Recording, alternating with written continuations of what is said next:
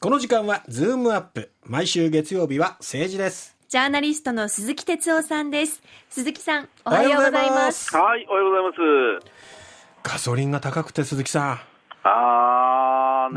ねもう家計とお盆を直撃してますねいやー特にあのお盆休みはですね、ええあのーまあ、帰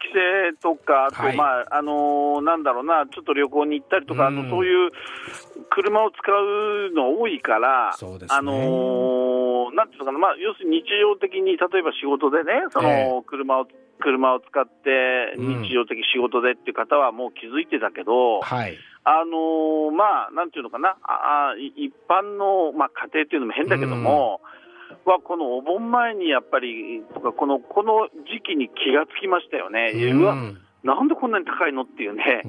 んでこれ、お盆前にあの全国平均があの全国あ、あくまで全国の平均ですけど、お盆前に100、リッター180円超えたでしうょ、んでこれは全国平均なんで、まあ、地域ではもうもっと高いところもあってそうでですすねねあのー例えば、ほら、あの高速道路なんか使うと、ええあのーまあ、サービスエリアにああスタンドあるじゃないですサーか。ビスエリアはまたさらに高くなりますもんね、ういんいや、あのね、ええ200円超えてるとこあるんですよね、結構。や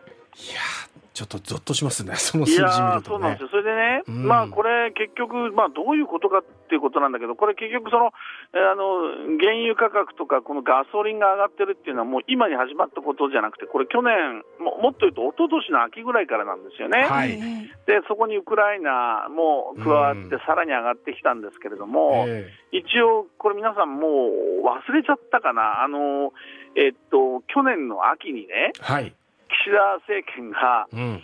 もう徹底的にこの物価高あー含めてですね、え経済対策やりますって言って、かなりこう、声高に言った、その一つが、このガソリン、ガソリンへの補助だったんですえ補ね助。金がねそうそう、はいで、これをやりますって言って、まあ、あの、本当目玉みたいにして記者会見で発表したわけですよ。ええだけど、その時に、あの、これいろんな意見が出てたの皆さん覚えてるかな。要するに、はいあの、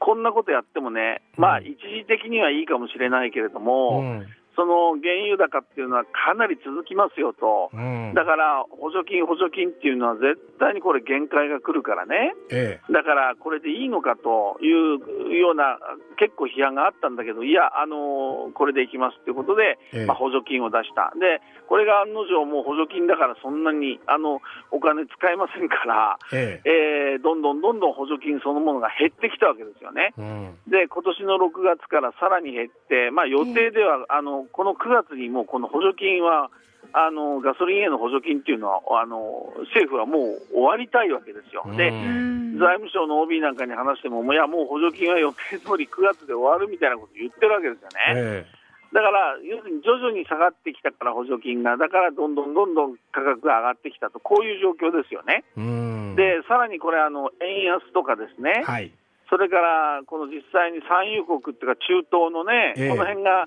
減産、つまり、えー原油をね、こう高く売るために、うんあの生産をこう下げてるわけですよ。このどんどんどんどんあの生産しちゃうと安く値段になりますから。ええええだけど値段を引き上げるためにはこうあんまり出さない方がいいわけでしょ。うんまあ、そんなことも全部重なって、もう最悪の状態になってきてると、はいであのやっぱりね、これあの、実は岸田政権はその補助をしてるというけれども、これ、どこにお金をつぎ込んでるかというと、はい石油の元売り会社におあの補助を出してるわけですよ。はいだから本当ならこれ、思いませんか、田畑さん、そのうん使ってる我々に補助してくれればいいじゃないですそか、う直接ですねはい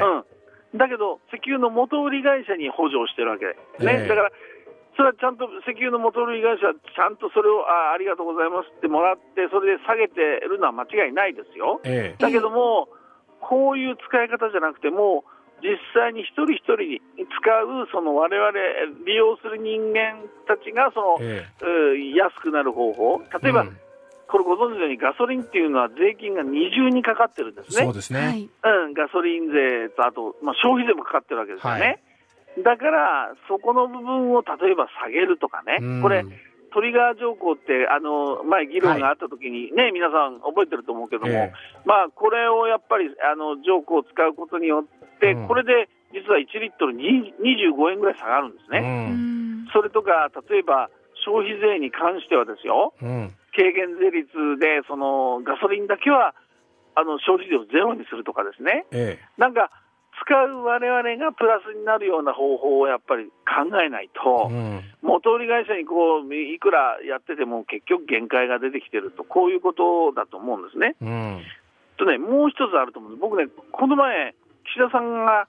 国会が終わった後に、中東に外遊に行きましたよね。行きましたね。ねえ。で、この時に、要するに、まあ、産油国と話をしながらですね、え今後いろんな、その、経済含めて協力していくと。だから、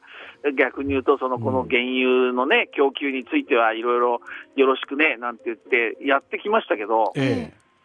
ほら、結局何の効果もないんですよ。え。うん。 そういうことでしょ本当つまり、ね。つまりね、そ確かのにこれは外務省の OB が言ってたけど、本当に今ね、日本は外,、外交の上で中東とのパイプがないんですって。はあ。うん、あこれ、まああの、いろいろ今、最近あのデ、デジタル庁で評判の悪いあの河野太郎さん、はい なんかは、実はね、ええ中東の外交は極めて大事だって言ってね、あの人、ほら、外務大臣もやってたでしょ。はい、そうですね。その時ね、これ、これも皆さん記憶あるかな、あの、あの人、中東にもう、え、また中東行くんですかっていうぐらい中東に通ってたんですね。ああ。うん、で、これはやっぱりこういうことがあるんだっていう、まあ、前提でね、えやっぱり中東とは直接のパイプを作んなきゃいけないと、この、うん原油に関してね。ええということで、通ってたんだけど、今、そういう人もいない、それが岸田さん自身がですねえ。、え外務大臣時代にどれだけ中東とそのいわゆる関係を作り、そして今があるかっていうと、え。うんそれも薄いと、だからうん結局、その外交的なね、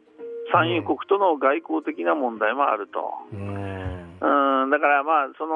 ほ補助金を出すにしても、さっき言ったように、いわゆる元売りじゃなくて、やっぱり個人個人にプラスになるようなうん税金のところを下げるとかね、えそういう、まあ、ものと、それから外交と、この2つのやっぱり問題が背景にある。だからうん逆に言うとね、え。ええ。この2つって結構難しいんですよね。そう簡単にできることじゃない。はいということは裏返せば、